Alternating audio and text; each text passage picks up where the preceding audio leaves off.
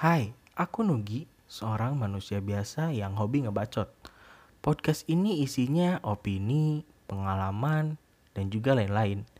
Jadi kalau ada yang mau ngebantah silahkan, ada yang setuju pun ya mangga. Oh iya, di sini juga gak menjanjikan adanya motivasi, pendidikan, atau bahkan hidayah ya. Jadi enjoy aja, dengerin, dan selamat datang di Ngobrol Yuk.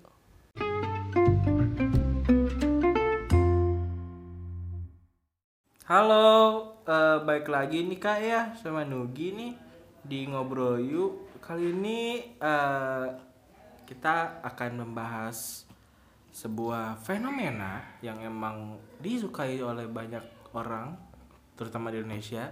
Karena kan Indonesia eh, sangat kental dengan ilmu hitam. Jadi ya mungkin ini adalah salah satu dari banyak ribuan contoh yang apa ya yang menggambarkan kalau ilmu hitam itu ada cuy. Kalau setan tuh ada gitu cuma kalau saya sendiri nih ya kak ya lebih takut sama begal cuy daripada sama setan gitu. Sekarang keluar jam 3 malam nih ya keluar. Terus kalau ada setan kan bisa baca-baca gitu kayak Allahumma barik lana gitu kan bisa dibaca lah. Tapi coba kalau begal. Di Bismillahin malah nunjukin parang. Di Alhamdulillah malah nusuk nembak gitu kan. Jadi lebih bahaya aja gitu kalau begal daripada setan tuh. Nah jadi kali ini akan membahas satu pengalaman yang dirasakan ya sama seseorang sama teman saya sih lebih tepatnya. Eh jadi kita sebut ini kan paranormal experience gitu ya kalau menurut eh, suatu tulisan sih paranormal tuh sebagai seseorang yang mempunyai kemampuan untuk melihat sesuatu yang tidak bisa dilihat oleh kebanyakan orang. Terus kalau experience ya pengalaman gitu. Jadi pengalaman yang emang eh, gak bisa dilihat gitu cuma dirasa doang. Bukan yang bukan kayak kita bisa lihat tsunami gitu kan bisa dilihat gitu. Kalau ini enggak gitu. Cuma dirasain doang kayak gitu. Jadi ya Eh, oh ya sebelumnya maaf ya kalau misalkan berisik terus kalau misalkan suaranya juga agak kecil gitu ya karena emang ini seadanya gitu. Jadi jangan berharap lebih lah. Jadi ya kalian mau denger ya silahkan. Nggak denger juga nggak masalah dong. Jadi langsung saja nih ya ada teman saya. Halo. Halo, bro. ngomongnya agak kenceng aja ya mas ya? Iya, bro, siap, bro. Bro Sorry, aduh, sorry, aduh, ini panggil bro loh Rada-rada selek.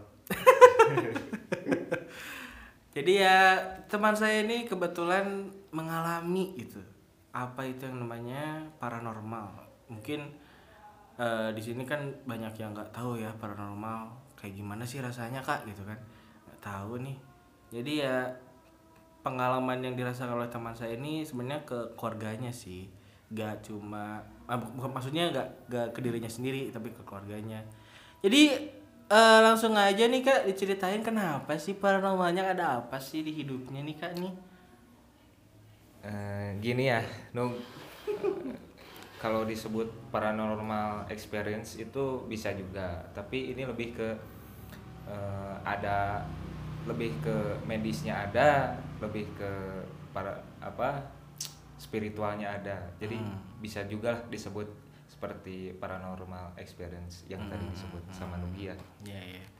Jadi ceritanya gini Nuk, Eh, pas awal saya waktu masih kuliah itu kan lagi saya KKN ya. Hmm. Eh, KKN tuh kuliah kuliah kuliah. kuliah kerjanya, Oh, Nah, iya. kuliah kerjanya. Ini kuliah kerja nggak nggak jadi Eh. ya. Nah, selepas itu eh, kurang lebih eh, ada kan waktu KKN itu eh, kurang lebih 45 hari. Hmm. Nah, setengah setengah bulannya itu saya dikunjungin sama keluarga saya termasuk teteh saya almarhum Hmm. yang meninggal itu. Eh, Oh jadi saya di, dijenguk teteh ya, ya, kakak gitu. kakak kakak Hmm. Eh, dijenguk dari Tasik ke Magelang itu untuk tujuannya itu untuk jenguk saya Hmm. jenguk saya lagi KKN katanya sambil main lah Hmm. nah pada saat itu juga itu eh, apa bukan pertama kali ya saya melihat teteh kakak saya itu eh, sadar dalam kondisi keada- keadaan sadar saya pas lagi KKN nah pas lagi dia sakit udah nggak sadar. Intinya pas saya lagi KKN itu eh, saya tahu dia masih sadar. Tapi pas saya udah selesai KKN dan saya pulang ke Tasik itu teteh saya kondisi udah nggak sadar jadi saya nggak tahu dia eh, apa sadar apa enggaknya gitu Maksudnya nggak sadar tuh pingsan kah atau nah yang apa sih? dimaksud eh, nggak sadar itu kan ya dalam kondisi diagnosa medisnya itu Hmm. radang selaput otak kan gejalanya itu kayak lebih selebihnya kayak gangguan jiwa lah kayak gitu jadi Hmm, kondisinya iya, iya. nggak sadar gitu pas lagi sakitnya Hmm. Waktu saya KKN kakak saya itu saya melihat eh, kondisi teteh saya kakak saya itu apa-apa, masih teteh juga sadar nggak apa-apa. sadar masih sadar sadar aja tapi pas saya balik ke Tasik itu kondisi udah nggak sadar Oh, dalam berapa lama? Maksudnya dari KKN sampai balik tuh berapa lama? Eh, KKN itu kan Apa Juli Agustus Hmm. nah Juli Agustus dari Agustusnya pas pas dari Juli Agustus kan Hmm. KKN pas awal Juli sampai Agustus. Nah pas kakak saya sakit itu eh, dari Agustus ke Oktober sampai meninggalnya. Oh, berarti bukan kayak ada libur bentar pulang bukan. oh Jadi pas bukan bukan karena libur. Saya emang Oh, eh, sengajain pulang ke Tasik Hmm. buat ya emang kakak saya lagi sakit gitu. Jadi saya sengaja pulang ke Tasik buat ngejenguk. Nah pas saya masih di Solo masih di kan beres KKN saya pulang Solo Hmm. nah di Solo saya itu biasa-biasa aja ya kondisi itu biasa-biasa aja nggak nggak ngerasain ada teteh saya bakalan sakit atau enggak lah Hmm, nggak ada inilah ya, nggak ada tanda-tanda. nggak ada tanda-tanda kakak saya mau sakit Hmm. nah eh, kurang lebih dari pas pulang KKN seminggu dua mingguan teteh saya eh, bentar dong suara motor Emang penduduk sini emang gila-gila, sih, pembalap emang. Udah lanjut kak. nah pas saya pulang ke Solo dua minggu udah dua minggu dua mingguan lah teteh saya itu nge-VN saya VN tuh voice note. voice note Oh. VN saya via WA Hmm. WhatsApp VN-nya itu, itu berisi kayak jas Hmm. tolongin teteh teteh takut saya kan berpikir itu lebih dalam kan. Saya nggak tahu itu teteh saya kenapa kok tiba-tiba eh, sebelum-sebelumnya kan nggak gitu kan. Nah tiba-tiba teteh saya itu nge itu. Itu dari kontak teteh. iya dari kontak teteh. Terus? teteh saya itu nge nya gitu. Jas eh, tolong tolong teteh katanya. Teteh takut. Nah saya kan panik di situ. Hmm. Saya langsung telepon bapak saya lah ibu saya keluarga saya lah intinya. Nah di situ saya telepon pak pak bu ini teteh kenapa? Tolong. Eh, kan kondisi lagi pada kerja ya ibu bapak pada kerja. Hmm. saya usahain suruh pulang. Ternyata dia pulang eh, bapak ibu pulang ke rumah. Pas pas di rumah ditanya sama eh, bapak ibu saya kenapa? Katanya Terus? jawabnya itu takut takut terus kan? Nah pas di situ ibu saya berniat lah katanya dibawa ke rumah sakit umum daerah Hmm. Tasikmalaya. Hmm. dibawa ke rumah sakit umum. Eh maaf maaf bukan rumah sakit umum. Rumah sakit jasa kartini Tasikmalaya. Hmm. dibawa ke sana dicek eh, dicek medis lah intinya. Pengen tahu ini penyakitnya apa. Ternyata nggak ke diagnosa Oh nggak ada gitu. nggak ada. Nggak ada perasaan dalam gangguan jiwa atau apalah. Hmm. nggak ada. Ternyata itu pas dibawa pas lama-lama kemudian. Itu kan hari kalau nggak salah itu hari Rabu. Hmm. iya hari Rabu. Hmm. nah eh hari Selasa. Hmm. hari Selasa.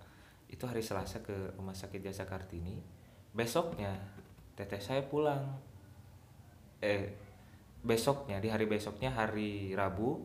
Nah di rumah saya itu eh, tiba-tiba ada apa segumpal laler ijo lalat. Lal- ya lalat ijo laler tuh lalat guys. Lalat ijo itu di tangga rumah saya. Itu tiba-tiba nggak ada sampah nggak ada bangke atau nggak ada bekas makanan. Itu tiba-tiba aja ada. Tiba-tiba ada di tangga. Itu tiba-tiba ada di tangga lalat bulu itu. Terus eh, di dibuang lah sama bapak saya. Tapi bentar. Lalatnya tuh emang segerombol atau gimana? Atau udah mati kayak- aja? Itu kondisi lalat itu masih hidup. Hmm. tapi segumpal kayak lah segini kayak kepalan gitu kepalan sekepal tangan. gitu. ya sekepal tangan gitu. Tiba-tiba itu? Itu tiba-tiba nggak ada bangke nggak ada apa nggak ada bangke tikus lah nggak ada bekas makanan nggak ada bekas Serius? sampah ya itu tiba-tiba ada aja di tangga rumah saya Hmm. nah udahlah itu kan dibuang kan sama bapak saya udah dibuang itu semuanya Hmm. besoknya hari besoknya hari Kamis hari Kamis hari Kamis itu di bawah tangganya di bawah ini bukan di tangganya ya di Hmm. bawah tangganya itu kan ada helm di sana. Nah itu di helmnya itu ada lalat eh bukan lalat ulet bulu. Ulet bulu? Iya. Kayak banyaknya sama kayak tadi. Yang lalat. Yang lalat hijau itu. Hmm, ya. Terus?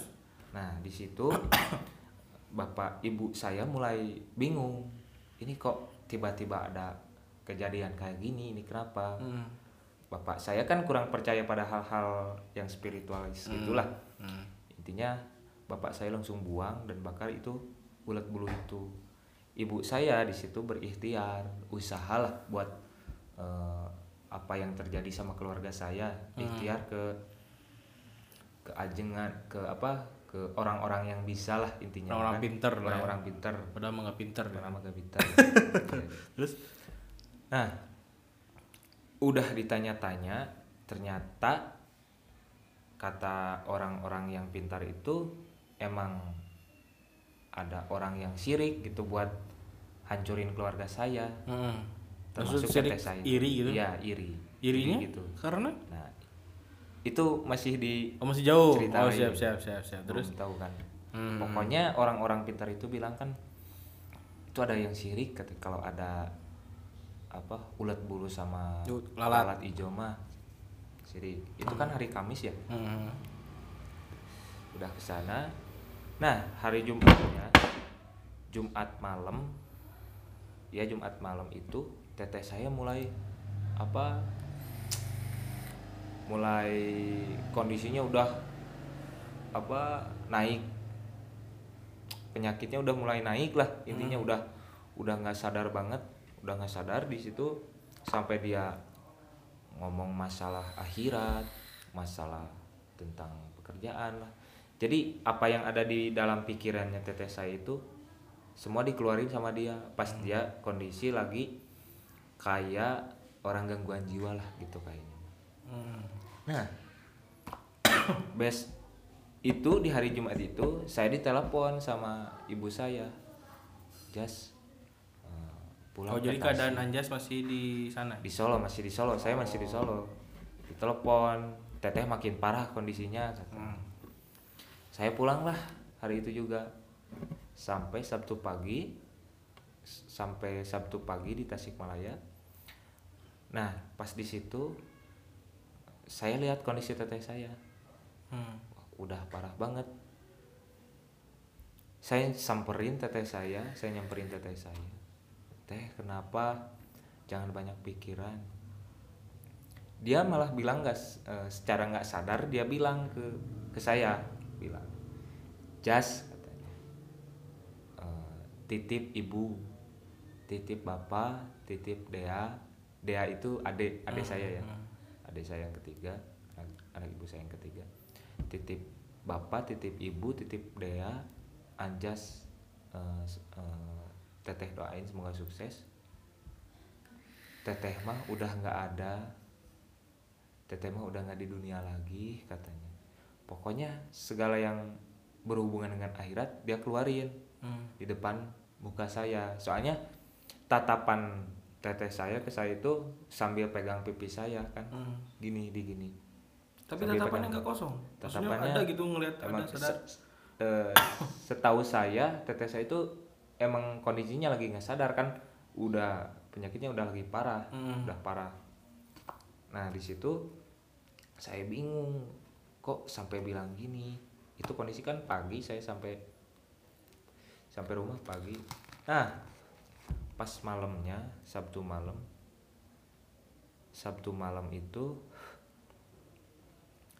eh, teteh saya makin parah lagi. Di situ udah wah udah marah-marah marahnya udah nggak ketahan lah intinya udah udah parah banget marah-marah. Ya tentang masalah apa yang ada di dalam pikiran dia dia keluarin semua tentang pekerjaan lah tentang akhirat.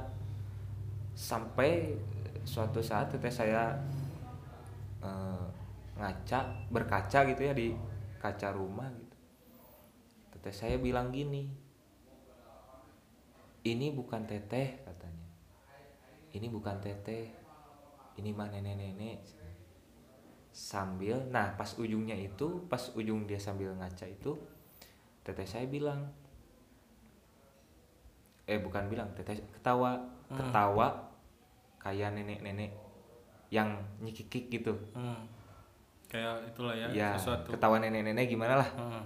Kalian pada tahu kan itu pas ngaca itu ketawa gitu kayak nenek-nenek pokoknya disebutin teteh keriput udah keriput ini mah ini bukan teteh katanya. Ini ini ini nenek-nenek cina. Dari kidul dari kidul itu dari ya dari daerah pantai Iya. lah intinya. Udah bilang keriput gitu. Sampai akhirnya teteh saya ketawa seperti nenek-nenek. Itu hari Tapi Sabtu malam. matanya buka gitu. katanya buka. Teteh saya itu kondisinya emang lagi nggak bisa tidur nggak tidur tidur dari semenjak apa hari Rabu itu Oh, hari Rabu tuh tidur. udah nggak bisa tidur kan pokoknya semakin sini semakin parah kondisinya Hmm. hari Minggu eh, salah penanganan kali hari Minggu itu bapak saya berinisiatif buat penanganan medis saya berpikiran itu salah penanganan kan Hmm. Kenapa bisa? Maksudnya kenapa bisa ngomong salah penanganan? nah itu kan soalnya apa bukan diagnosanya kan belum ketahuan itu gangguan jiwa atau enggak Hmm. malah dibawa Ke ke psikiater di dok salah satu dokter di Tasik dokter umum Hmm. psikiater di Tasikmalaya dibawa ke sana Hmm. ditunggulah antri sampai satu jaman kurang lebih itu kan kalau psikiater kan eh, namanya psikiater kalau ada orang yang gangguan jiwa itu langsung apa tanya-tanya kali ya. Hmm. tanya-tanya tentang ya Dirinya sendiri lah ya. sendiri Ah. antara dokter sama teteh saya kan. Hmm. harusnya gitu kan. Ini mah nggak ditanya-tanya dulu nu Terus? Tapi itu langsung disuntik morfin. Langsung? Ya langsung disuntik suntik morfin. Dengan persetujuan itu di dalam di luar di dalam ruangan itu ada saya sama ibu saya. Hmm. saya kan bingung. Kondisi teteh saya kan lagi eh, marah-marah nggak jelas gitulah marah-marah. Ya pokoknya marah-marah. Saya bingung dokter minta. Kondisi di ruangan itu ada saya sama ibu saya. Hmm. dokter minta persetujuan. Eh, maaf bu. Kalau boleh izin saya kalau boleh izin saya mau suntik langsung aja suntik morfin. Jadi- ibu ibu saya kebingungan di situ. Bentar, bentar. Saya- Jadi pas datang ke psikiater nggak ada ngobrol sama teteh ada sama sekali. nggak ada Sama sekali. sama sekali Wow. langsung kan teteh saya kan langsung di apa di ke tempat tidurin tempat Hmm. tidur yang di ruangan itu ibu saya sama saya duduk di depan dokter bu eh, saya minta izin buat suntik langsung kondisinya Hmm. udah parah katanya nah si dokter itu minta izin kan ibu saya kebingungan ini disetujuin apa enggak soalnya bapak saya kan lagi eh, disuruh beli makan sama ibu saya lama yang lama kan nunggunya lama Ya udah saya berinisiatif di situ kondisi lagi parah kan Hmm. Eh, emang itu kedo- eh, kemauan dokter juga dengan minta persetujuan saya Tapi berarti dokternya nggak meriksa sama nggak sekali. meriksa sama sekali Cuma bilang ini udah parah gitu. iya. minta persetujuan aja ke ibu saya sama saya ibu saya kebingungan saya yang nyetujuin di sana Hmm. Nah, saya juga berpikiran di situ itu salah eh, salah penanganan saya juga. Hmm. Itu di sana gitu. Langsunglah disuntik morfin. Nah, pas disuntik eh, udah tenang kan? Hmm. Udah tenang. Teteh saya nggak marah-marah, tenang. Di bawah mobil tenang. Sampai-sampai eh, nyampe rumah itu teteh saya bilang, eh bukan teteh saya bilang, teteh saya tidur Hmm. dari eh, sehabis pulang dokter itu jam 12-an lah kalau nggak salah. Siang berarti ya. Ya, jam 12 sampai ke rumah dan tidur itu dari jam 1 siang sampai tengah malam jam 12.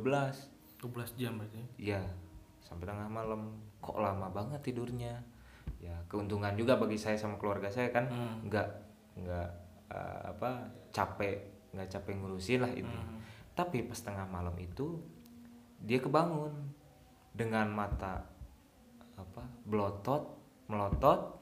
Dengan mata melotot dia bilang ya masalah teteh udah meninggal. Ngapain ngurus teteh lagi? katanya. Teteh udah meninggal. Teteh udah meninggal Itu tuh ngobrol ke siapa? itu ngobrol ya ngobrol nggak ada tujuan ngobrol ke siapa sih itu. Langsung emang keluar aja? keluarin pendapat dia kali dalam kondisi teteh saya marah-marah di sana wah saya Marah-marah lagi gitu. ya saya udah bingung di sana ini teteh kenapa lagi sampai-sampai akhirnya dia tenang lagi dengan kondisi mukanya itu kayak orang yang sakaratul maut Enggak tahu sih gimana sakaratul maksudnya. maut itu mata belotot Hmm. dengan keluar air Liur. cairan dari mulut Hmm. itu ibu saya panik panik banget jas ini gimana sambil sambil apa sambil Berdoa. menangis lah sambil menangis. sambil nangis Hmm. ibu saya nangis kan saya bingung Hmm. bapak saya lagi keluar saya langsung nelfon bapak saya pak ini teteh kondisinya lagi apa parah parahnya ini bawa Hmm. aja ke rumah sakit saya beri inisiatif di situ di rumah sakit bawa ke rumah sakit nah pas di rumah sakit kurang lebih satu minggu kan itu hari minggu Hmm. senin ke rumah sakit umum Tasikmalaya Hmm. seminggu dirawat nah dalam seminggu itu banyak kejadian-kejadian yang janggal Waduh. Gimana nih? Ya, seperti ya saya juga nggak tahu ya Nub Ah.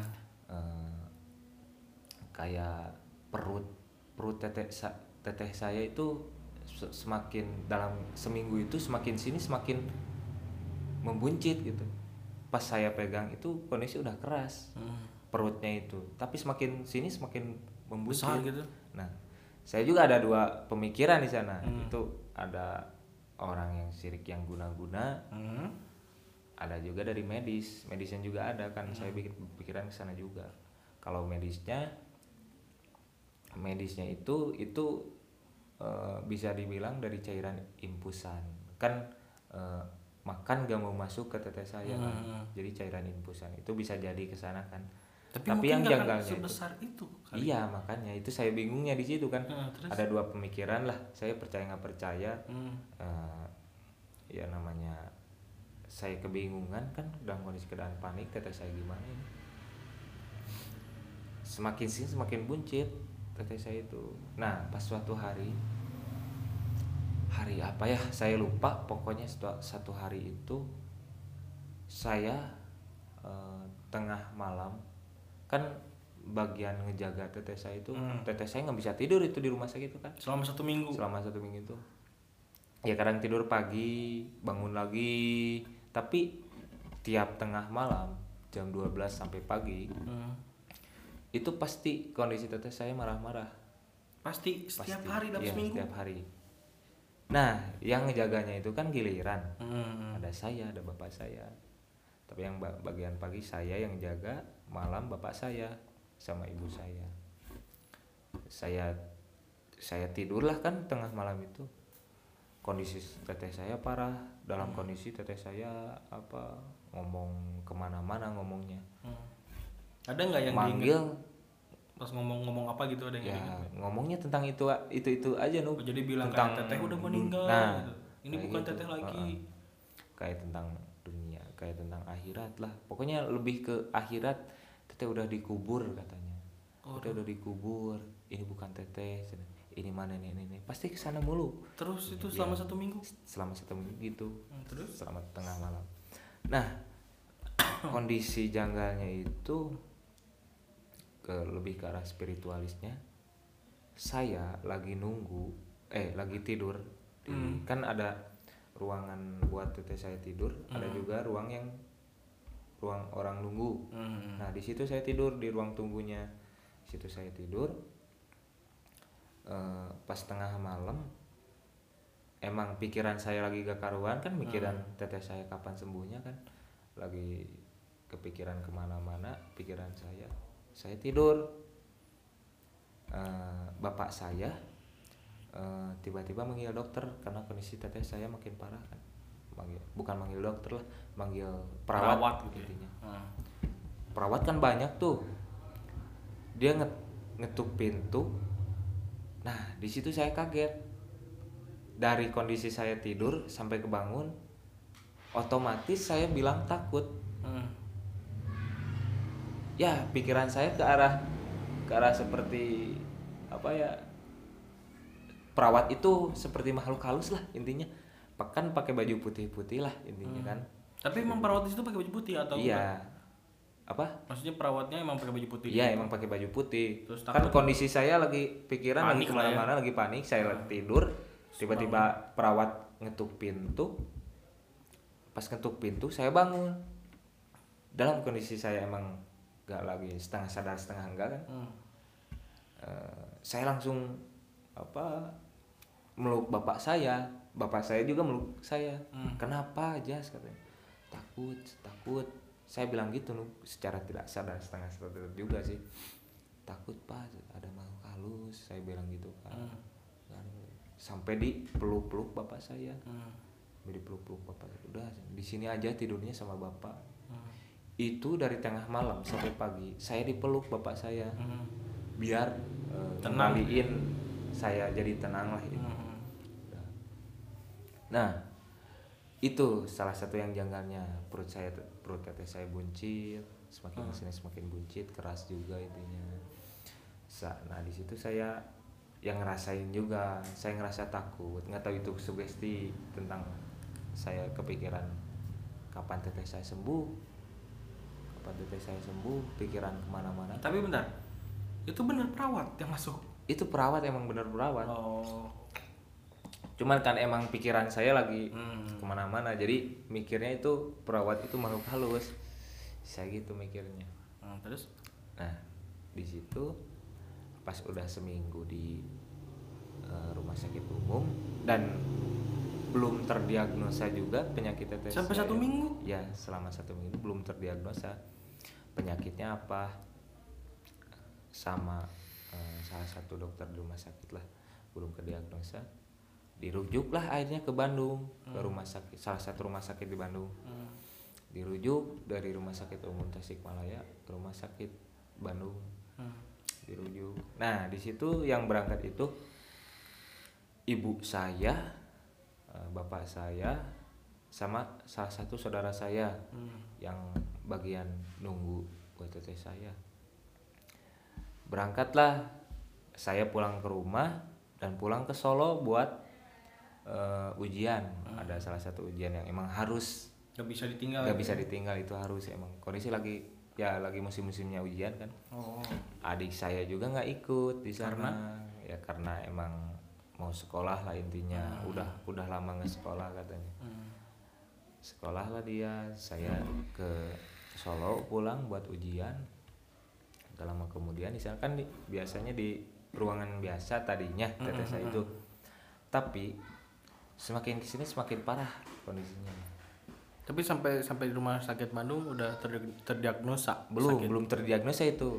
Terus? nah eh, pas dibawa ke ICU Hmm. kan dari ruangan biasa tuh kan udah apa emang harus dirujuknya ke ICU, ICU. kan dibawalah teteh saya itu ke ICU Hmm.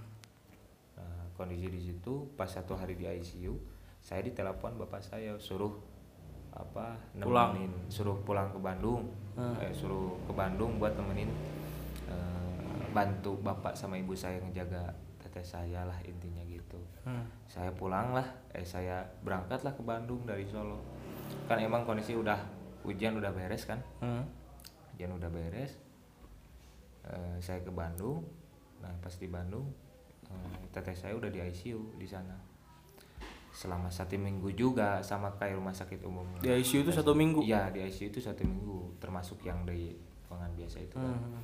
Nah satu hari di ICU itu sebelumnya nggak pakai alat bantu pernapasan kan Hmm. tapi di sana semakin ke sini semakin parah eh, udah napasnya udah keluarnya udah dikit Terengah-engah gitu ya, Iya, kayak capek gitu ya. kayak capek gitu eh, ada rujukan dari dokter buat pakai Bantuan. alat bantu pernapasan Hmm. Eh, di dalam tanda kutip alat bantu pernapasan itu kalau emang teteh saya nggak nerima buat masukin alat bantu pernapasan Hmm. itu bisa-bisa kondisi meninggal Hmm.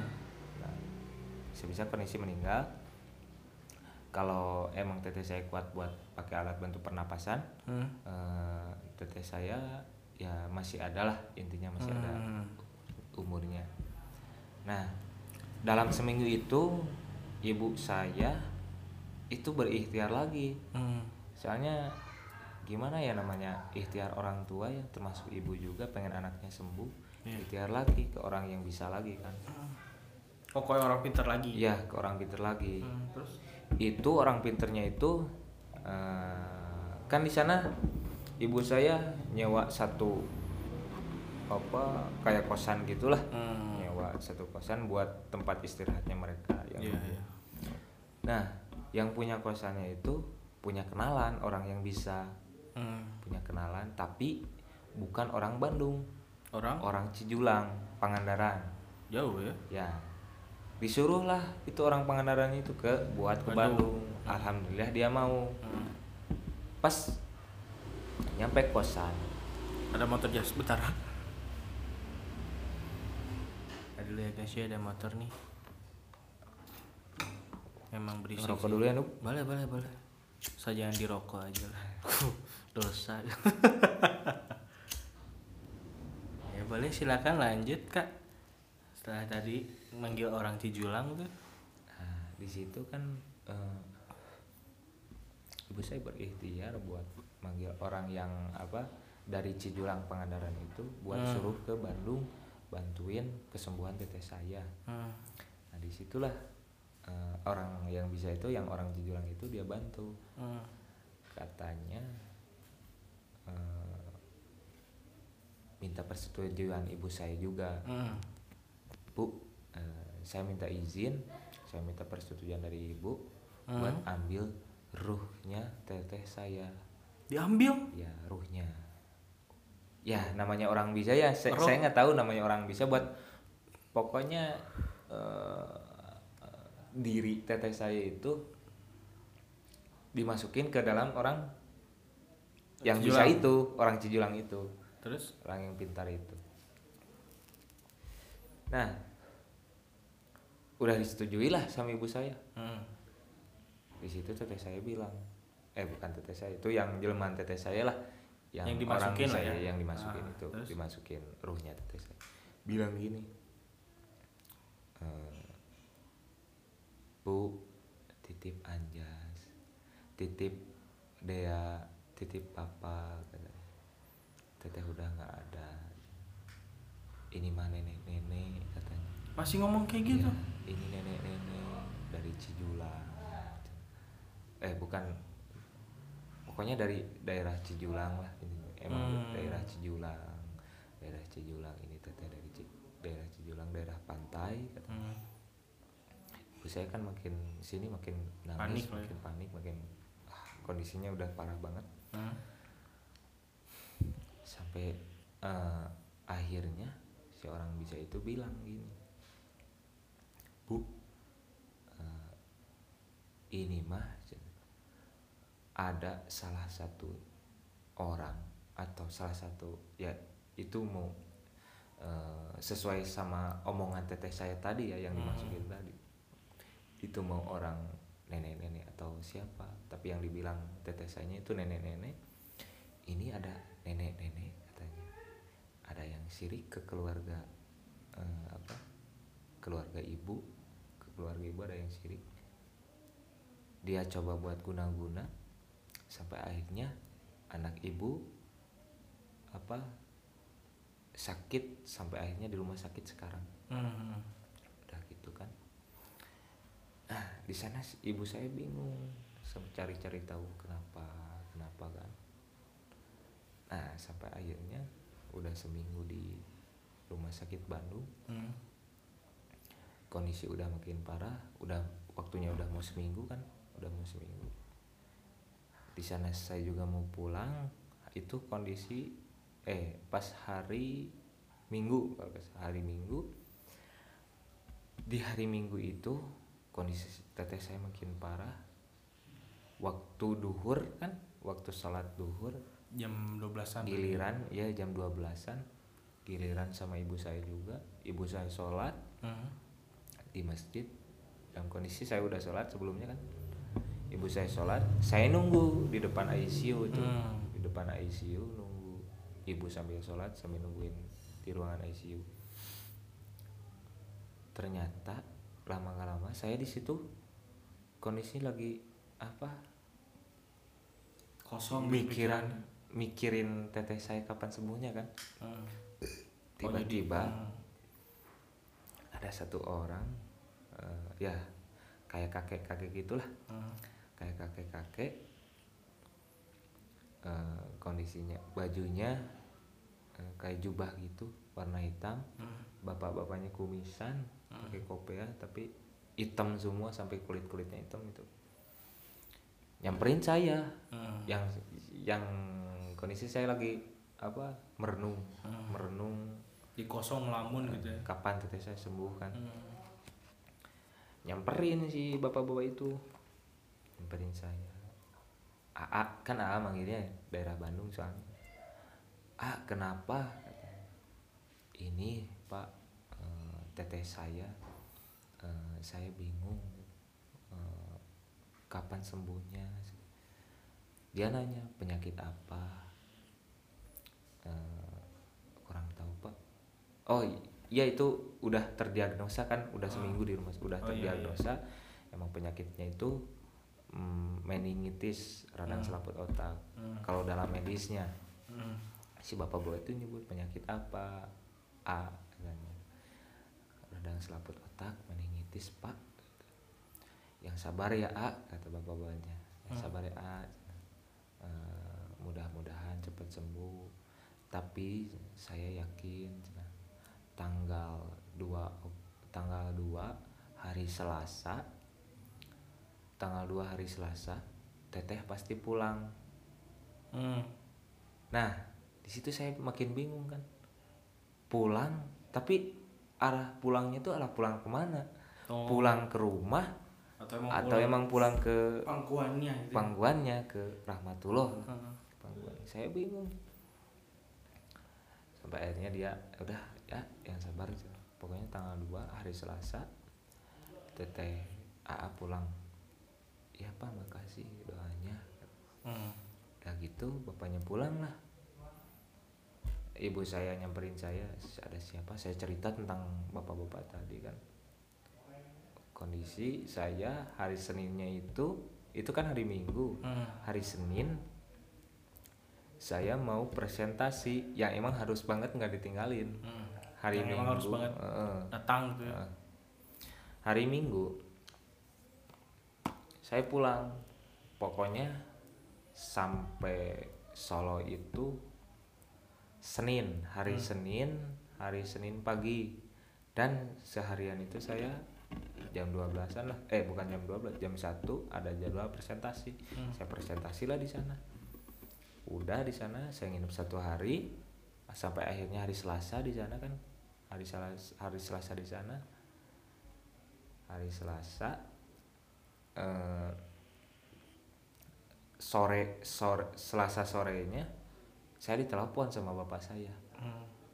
Eh, jas pulang teteh dirujuk ke Tasik saya lagi makan mie ayam itu Nuh. Hmm. lagi makan mie ayam Hmm. teteh dirujuk ke Tasik saya bingung di sana kok dirujuk ke Tasik kata kata saya kata saya kan. Hmm. kan yang tadinya dari Tasik dirujuk ke Bandung kok dirujuk ke Tasik lagi? Hmm. dirujuk ke Tasik lagi. Ternyata eh, bapak saya minta Jas eh, tolong HP-nya ke teman saya ke teman saya In Eh, kasihin ke teman saya ke temanmu. Ya saya kasihin lah.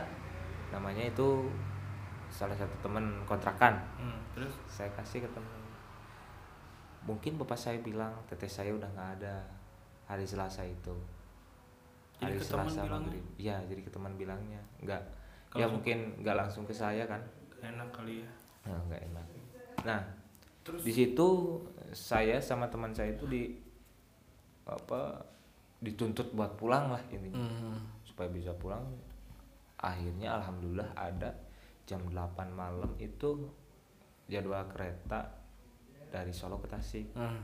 Terus langsung kan gosau gitu beli tiketnya langsung jam 8 pulang ke Tasik pas di jalan mau, mau sampai ke Tasik teman saya yang tadi diamanatin Oh, jadi ikut juga saya, jadi temennya? ikut juga Hmm. emang suruh nemenin Oh ya ya.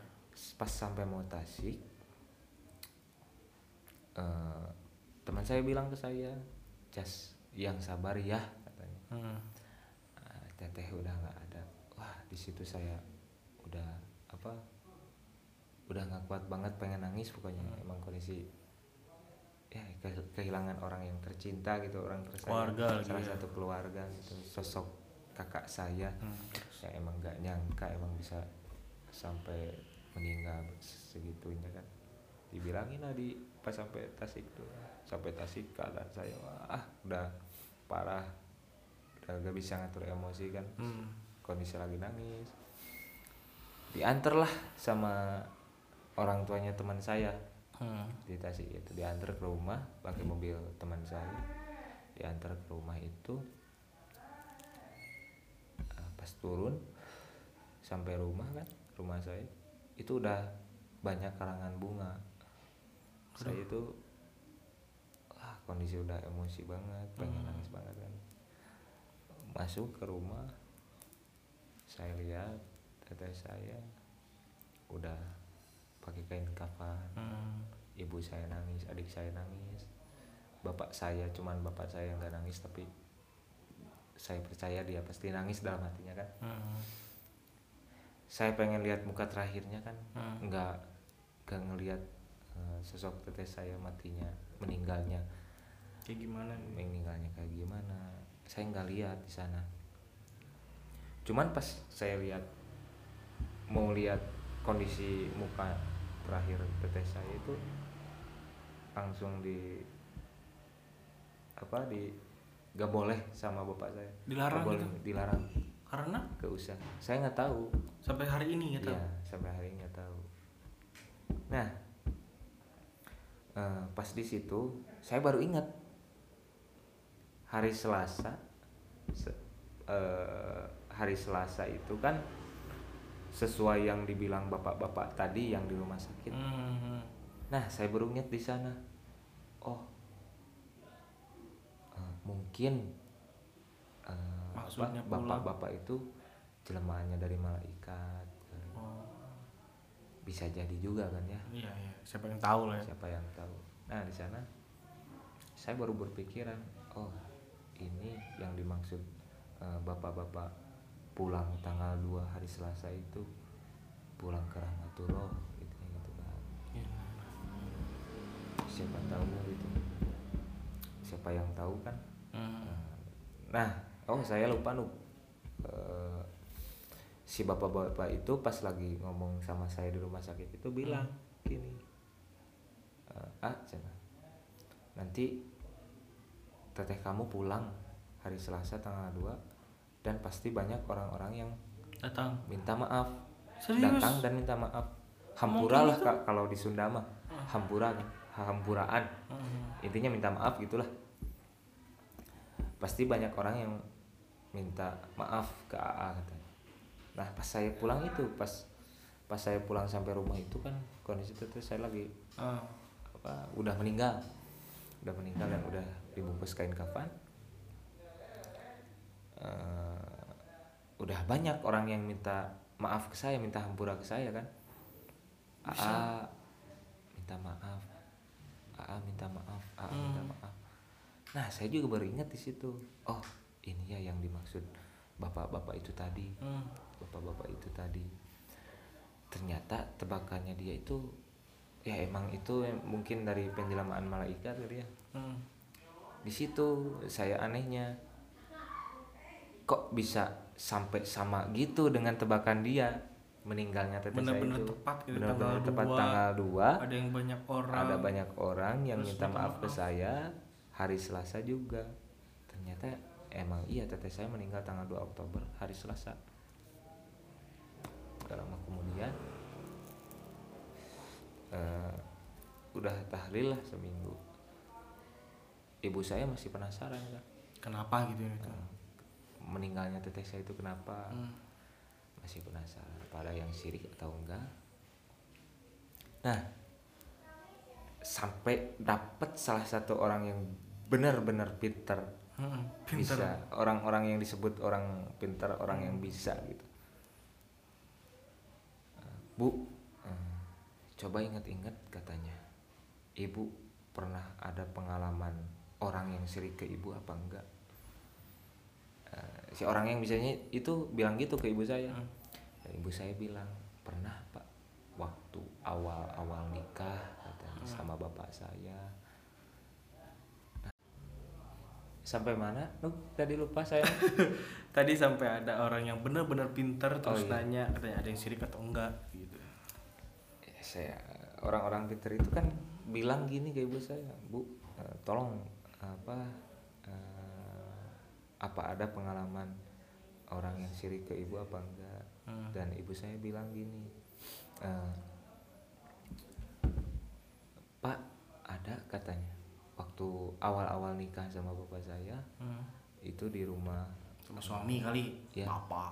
Terus di rumah di rumah ibunya bapak ibunya bapak saya kan lagi ada acara di sana katanya pas awal nikah itu ada acara eh, kakaknya ibunya bapak saya itu bilang eh nyuruh ke ibu saya kan Hmm.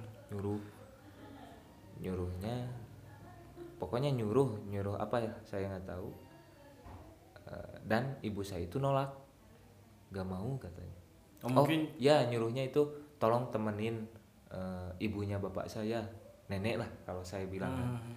tolong temenin nenek si kata Orang pintar. bukan kata orang pinter kata kakaknya nenek. Kakaknya ibunya bapak saya Hmm. bilang ke ibu saya tolong temenin nenek. Tolong temenin ibunya bapak saya. Hmm. dan ibu saya itu nolak. Karena? Nolaknya nggak tahu kenapa kan dia pokoknya nolak.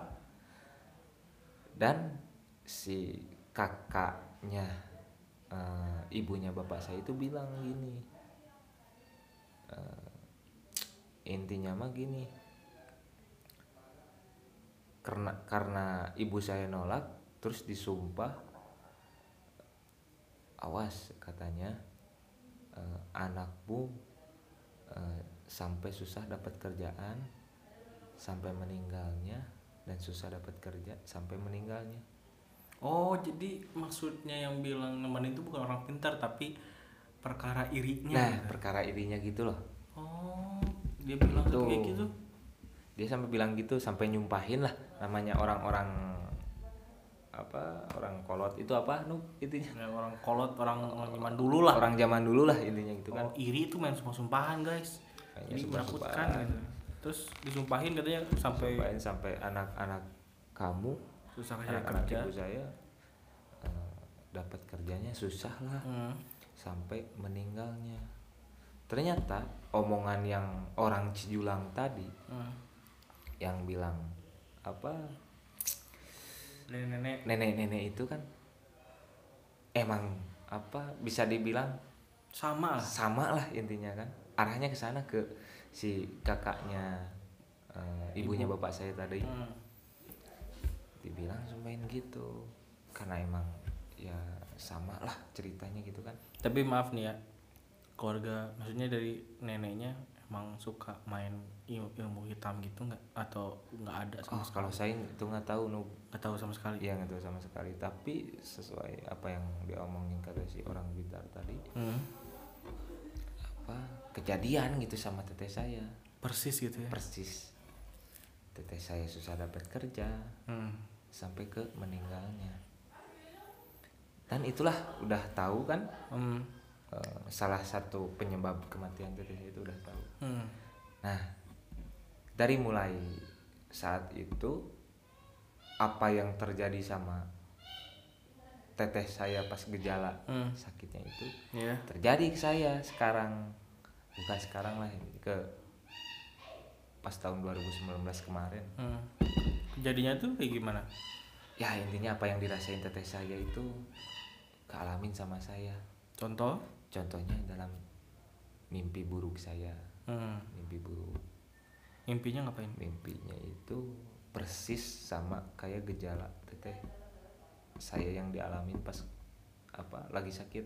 Serius? Ya waduh.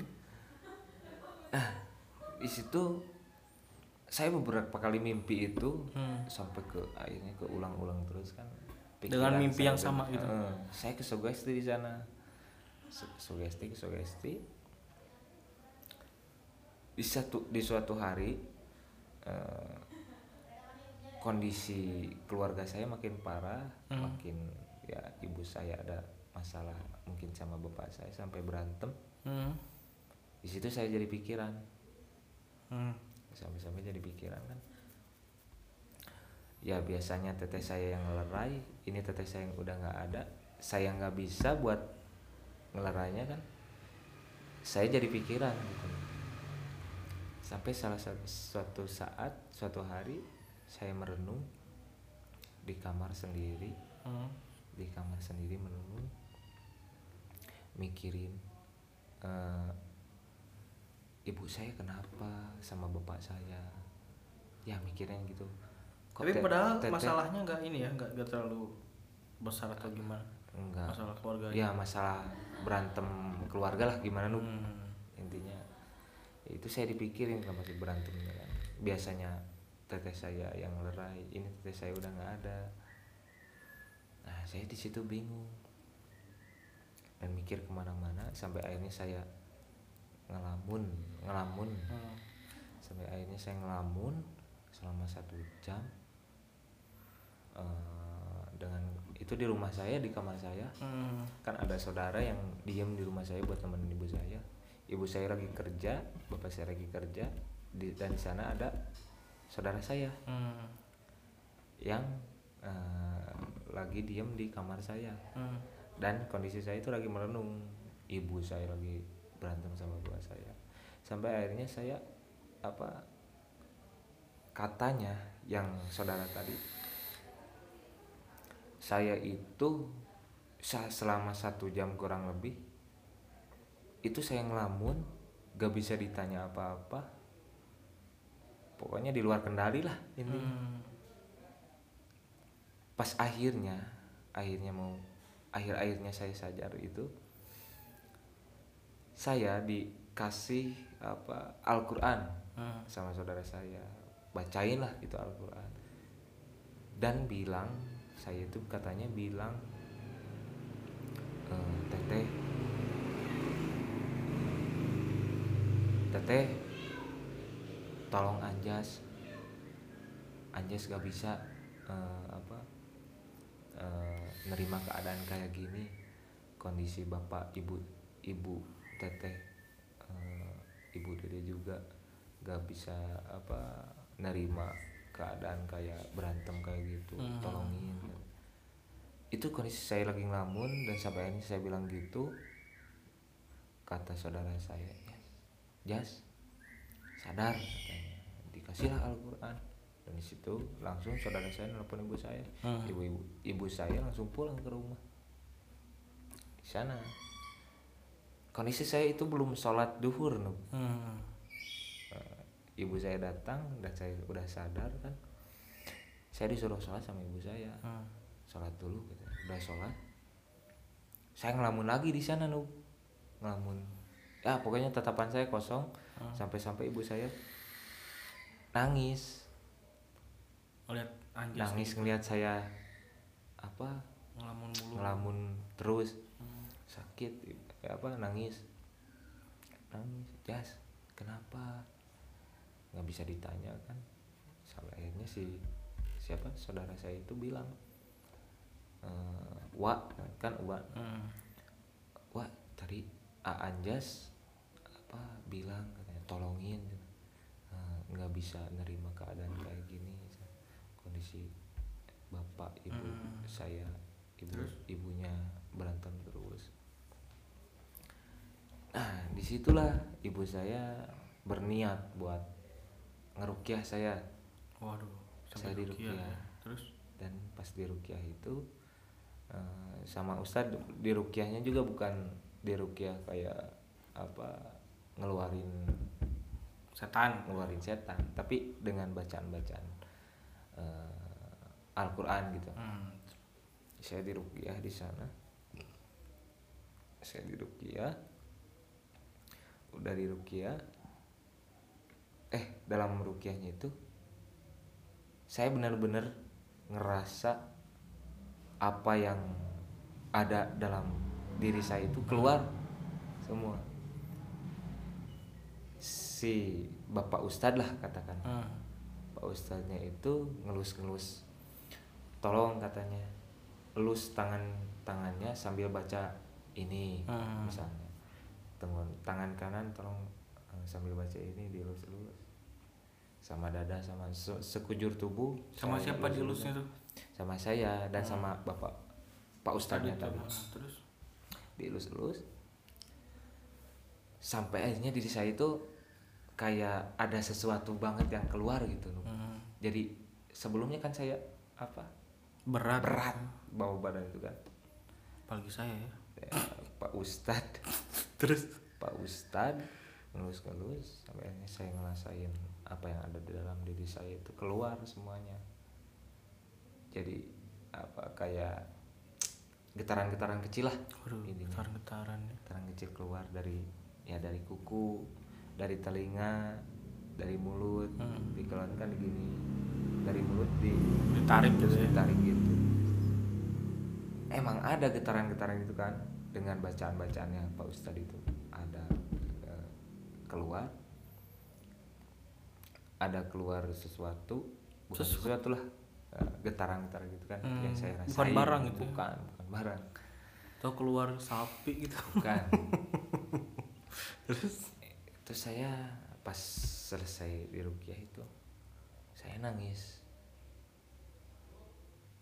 Kok eh, saya makin takut di sana oh setelah di rukiah ya tuh malah makin takut. masa malah makin takut saya nggak tahu kenapa itu emang saya kesugesti atau apalah Hmm. dan pikiran saya kan lagi ke mana-mana kan mikirin keluarga gini terus Hmm.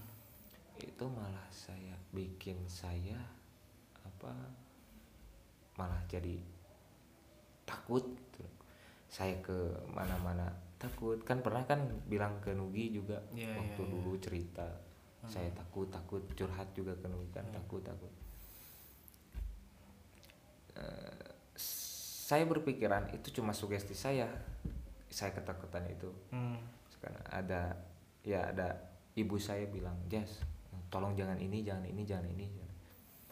itu cuma sugesti saya jadi saya ketakutan gitu tapi eh, ada yang janggal di situ Apa yang janggal tuh?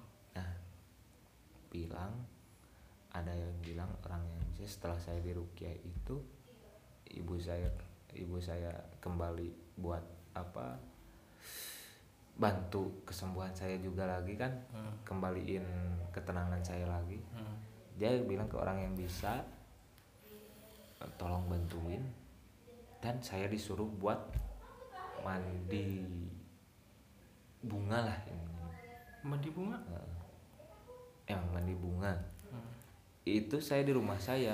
Eh di bukan di rumah saya di rumah eh, kakak ibu saya. Hmm. dimandinya di sana. Nah menurut si orang yang pintar itu eh, bilang gini ibu eh, kalau bisa katanya. Tolong apa?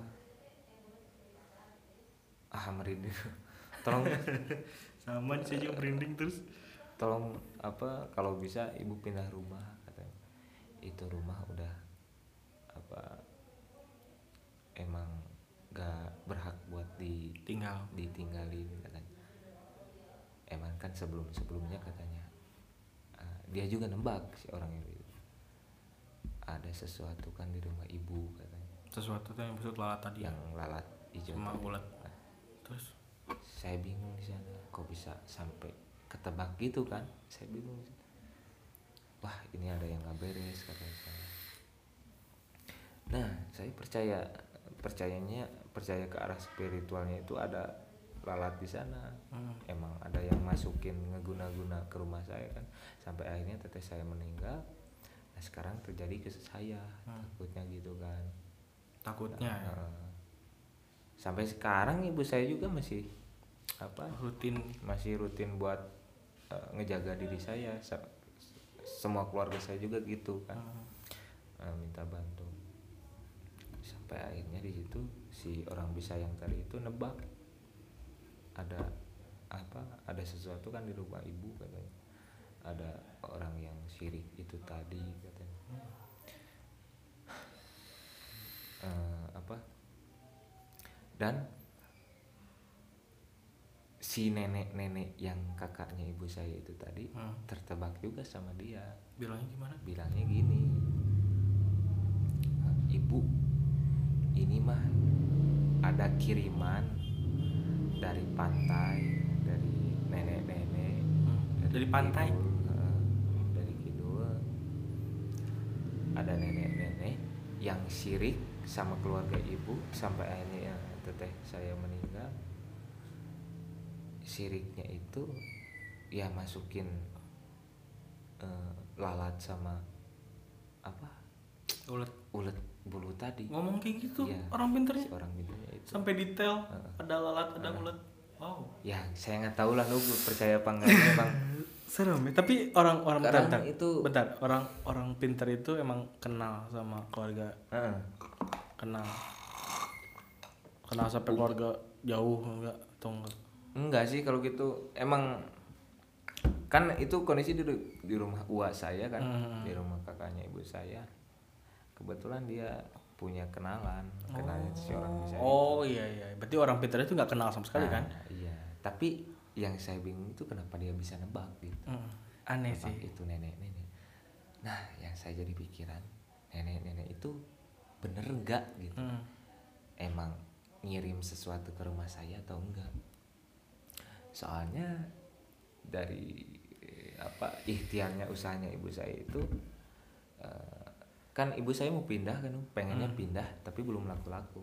Sampai sekarang? Nah salah satu apa salah satu alasan kenapa belum kejual itu rumah kan emang pasang iklannya itu rumah mau dijual itu dari tahun 2019 sam- eh, dari teteh saya meninggal lah udah mau pindah ibu saya itu Hmm, terus nah si orang bisa itu pin eh, si orang pintar itu Bilang. bilang, ini salah satu alasan rumah nggak bisa laku itu nenek-nenek itu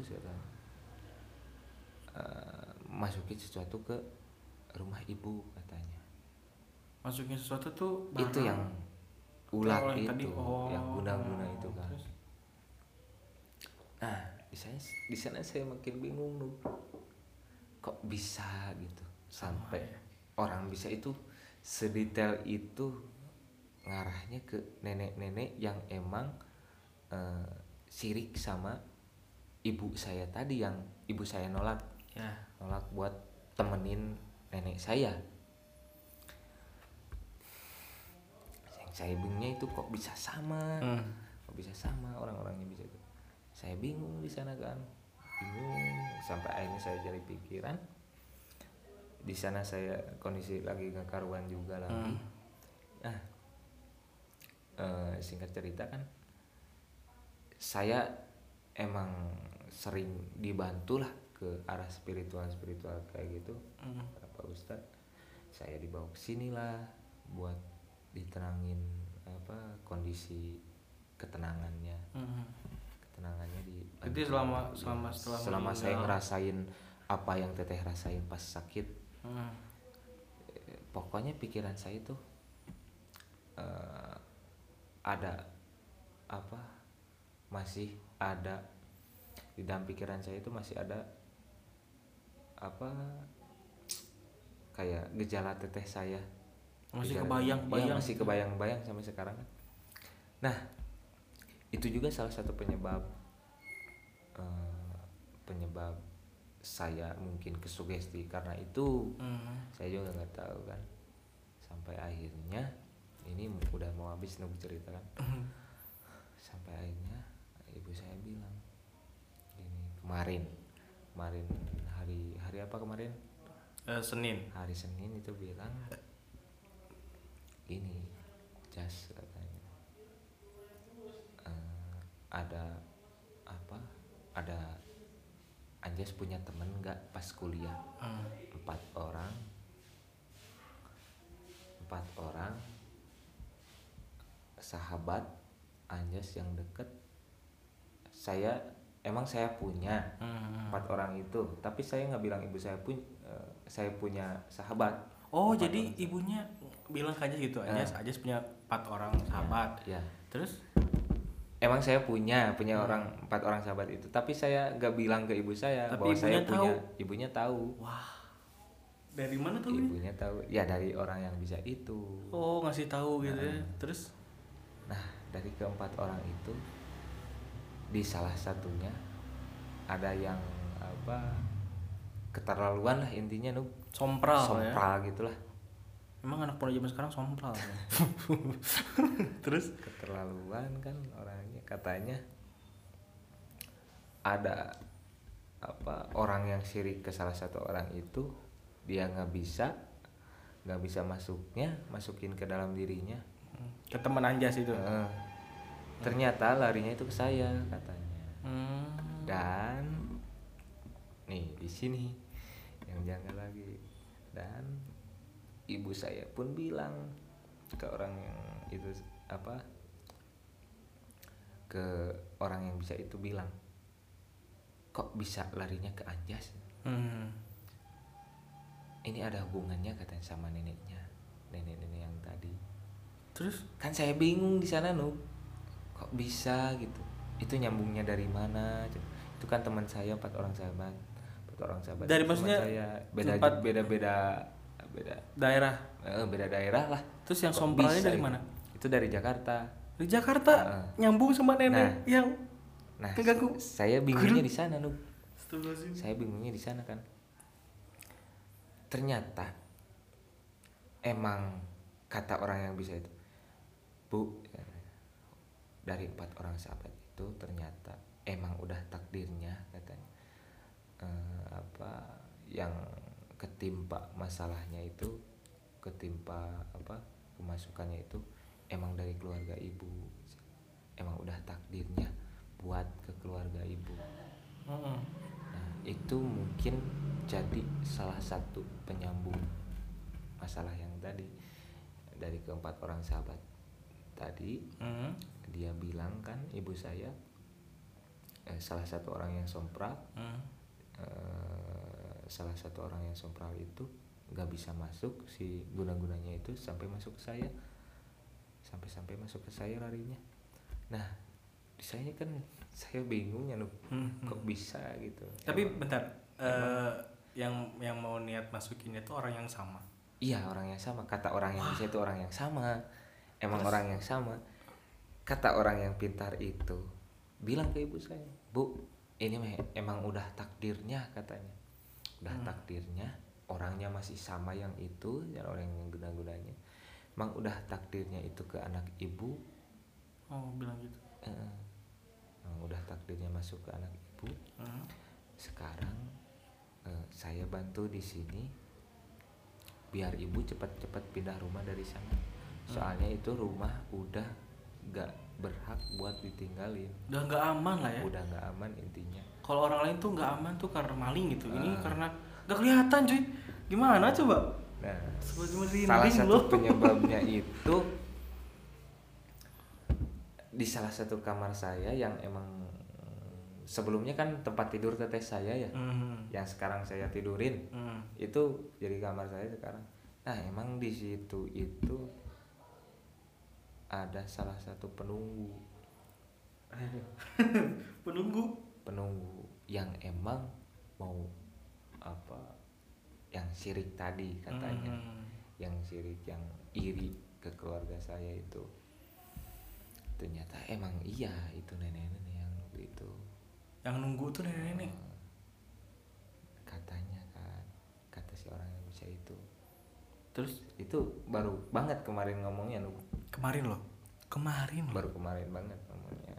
Dia bilang ibu segera pindahlah dari sana Hmm. dari rumah sana. Tapi nggak tapi Nah, tolong katanya. Hmm. Dalam eh, kutip dalam tanda kutip tapi tolong kalau eh, apa anak-anak ibu di rumah sendirian hmm, jangan sampai apa ngelamun gitu. ngelamun. Jangan sampai atau kalau bisa kali ya? jangan sampai sendirian ke arah itu intinya. Hmm.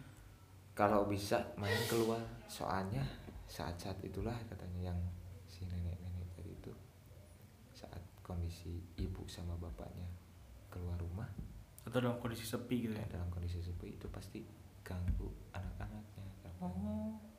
gitu tapi nanya nggak ke orang pintar ada nggak sih solusi lain gitu buat ngusir? Ya emang solusinya emang apa lebih ke buat pindah dari rumah itu oh. katanya gitu. Nah sekarang eh, saya gimana ya tugas saya cuma buat apa minta tolong gitu ke teman-teman buat iklanin apa rumah saya yang mau Hmm. dijual gitu kan. Minta tolong teman-teman karena emang kondisinya udah gak berhak buat ditinggalin kan kata orang-orang yang Hmm. bisa. Emang benar-benar mau pindah ibu saya juga kan. Emang rumah itu udah gak aman katanya. Eh, gitu intinya ceritanya tuh. Dan sampai sekarang saya pun karena cerita dari ibu saya itu kemarin yang emang saya kesugesti gitu Hmm. jadi sampai saya takut sampai saya takut ya intilah kesugesti saya nggak bisa tidur semalaman waduh iya sih pasti Eh. takut lah saya berpikir "Ah, itu masih sugesti saya gitu sih tapi nggak pindah tidur gitu Nggak Di kamar? tidur tetap di kamar saya oh. Coba buat tenangin diri sendiri kan. Hmm. sampai tidur lilir lagi. Bangun tidur lagi. bangun lagi. Tidur Bangun bangun lagi. lagi. tidur bangun lagi. Gitu. Dan sampai sekarang eh, kakak adiknya ibu saya itu bilang ke ibu saya ngabarin Anjas gimana? Oh Anjas jadi jadi ini ya perhatian ya. Dan perhatian lebih gitu ya. Gila guys. Waduh guys alay banget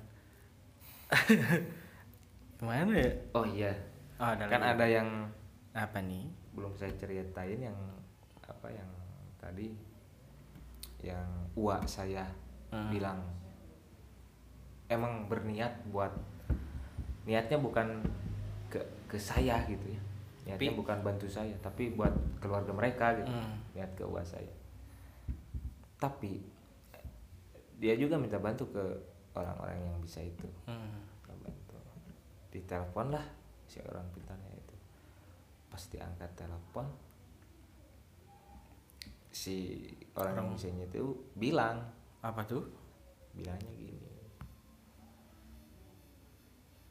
Eh apa? Terus? Tolong cina. Bantuin eh, adik kamu ibu saya. Hmm. ibu saya tolong bantuin adik kamu. Anak-anaknya kalau rumah kosong ibu bapaknya nggak ada di Hmm, rumah. hmm, Nggak- dalam artian nggak ada di rumah dalam misi lagi kerja lah. Hmm. nggak ada di rumah. Suruh main keluar jangan sampai sendirian di rumah katanya padahal belum ngobrol sama sekali. Belum ngobrol sama sekali. Langsung ngobrol kayak Langsung gitu. ngobrol segitu. Wah. Gila. Soalnya katanya ada penunggu yang emang nenek-nenek saya tadi ceritain. Wah. Penunggunya emang itu katanya. Dan sekarang ya tugas saya mau apa mau sekali buat dibuang lah. Intinya yang nunggu. Hmm.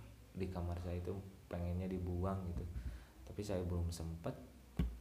Nanti insya Allah lah kapan-kapan saya kan mau juga Hmm. sekali-sekali kayak gitu kan pengen juga ya mungkin begitu Nub merinding ya. Saya merinding. Kayak gimana ya kejadiannya kan 2018 kan? 2018 kejadiannya. Terus masih berlanjut sampai sekarang 2020 loh jadi ya yang namanya apa ya ilmu hitam tuh ada loh. Bayangin aja nih ya Indonesia dijajah sama Belanda tuh tiga setengah abad. Tiga setengah abad. Nggak bentar loh. Terus selama dijajah tahu sendiri lah orang Belanda bawanya apa. Bukan bawa daun bukan. Malah bawa pistol. Sekarang eh sekarang sekarang apa? Sementara kita nyerang pakai apa? Pakai tombak. Mana menang tuh? Oh iya Coba. Nub, mungkin kalau apa nih ini kan dalam artian cerita saya juga belum selesai sampai sini. Hmm, berarti masih ada ya selanjutnya ya? Masih ada. Kalau ada ya ya kalau ada gitu. Ah. saya pasti ceritain lagi. Tuh Ini- dengarkan ya. baru sampai segini. Kalau ada lagi nih nanti ada sambungannya nih. Ini udah sejam lebih loh. Nah jadi ya emang Indonesia kental akan hal itu sih. Ya yang tadi bilang gitu dijajah setengah abad lawannya pistol terus kita nyerangin cuma pakai tombak. Mana bisa menang? Bayangin aja tombak sekali tusuk udah hancur. Jadi ya eh jadi ya hidup kita tuh emang berdampingan dengan hal seperti itu. Mau kayak gimana pun nggak bisa nggak bisa di apa ya nggak bisa dijauhkan lah. Jadi ya mungkin segitu aja untuk cerita kali ini. Agak panjang ya karena emang gila kali ini cerita. Mana bisa kita tahu eh, kalau di kehidupan kita tuh ada berbagai macam apa ya berbagai macam hal-hal yang nggak bisa dibayangkan gitu. Kayak contoh nih ya kan kakaknya Anjas nih. Anjas kan namanya ya? Iya betul. Boleh aja nih bilang ya? Boleh, ya nggak apa-apa lah ya main jadi artis kan. Eh, kakaknya Anjas kan sehat awal afiat loh benar-benar ke kondisi sehat. Tapi dalam waktu beberapa hari bisa kayak gitu ya. Itu bukan bukan apa dari dokternya aja selama satu bulan tuh nggak ada diagnosa yang pasti. Pas baru di Bandung di ICU baru ada tuh kena meningitis. Tapi kan malah Anja sendiri didatangi sama kayak bapak-bapak gitu kan terus bilang katanya bakalan pulang di hari Selasa tanggal 2 Oktober 2018 dan itu bener loh. Tebakannya bener terus eh, manggil lagi orang pinter terus eh, memanggil rohnya. Terus dia bilang katanya ini udah bukan tetehnya tapi ini adalah nenek-nenek dari pantai kidul tuh selatan selatan. Jadi ya mudah-mudahan teman-teman yang denger eh, jaga-jaga aja lah nggak usah apa ya nggak usah panik gitu nggak usah jadi skeptis atau kayak gimana pun nggak usah tapi eh, coba hati-hati aja banyakin berdoa lah. Tahu sendiri lah sekarang dunia kayak gimana. Januari aja berasa lama kayak setahun sendiri sumpah Januari. Nggak nggak apa ya orang-orang kayak oh ya ini udah bulan lain oh iya ini udah bulan lain. Lah Januari lama banget sumpah kayak nggak selesai-selesai. Mulai dari kemeninggalan Kobe Bryant lah mulai dari virus corona lah terus ada juga kebakaran Australia ada lagi Indonesia yang terkena banjir. Jadi ya cobaan Januari itu banyak banget sih jadi ya tolong ya ke semuanya jaga hati jaga pikiran jangan lupa makan jangan lupa minum dan jangan lupa sedih jangan lupa galau karena sedih dan galau itu bikin kalian lebih baik. Sampai jumpa